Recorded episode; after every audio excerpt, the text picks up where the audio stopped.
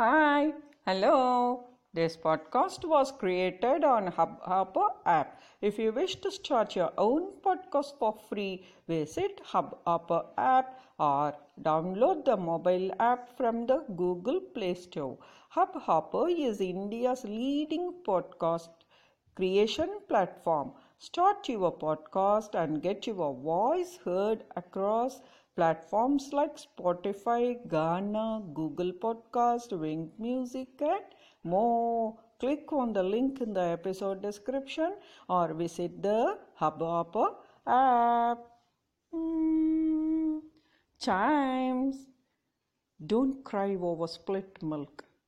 This was re established in the 20th century in the present form.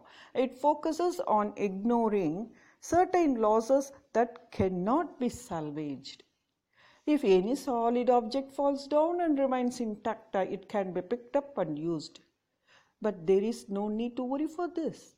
But when a glass full of milk slips out of our hands and is split, there can be no way to restore the milk. So, why bother about something that can never be compensated? This proverb teaches a high moral value, more pertinent to mankind. Whether in business or just anything, there are bound to be two things gains and losses, like two sides of a coin.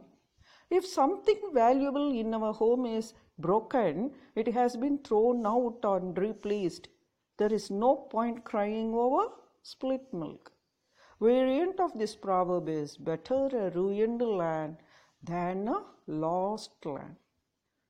Valentine's proverb is this. Mm, chimes.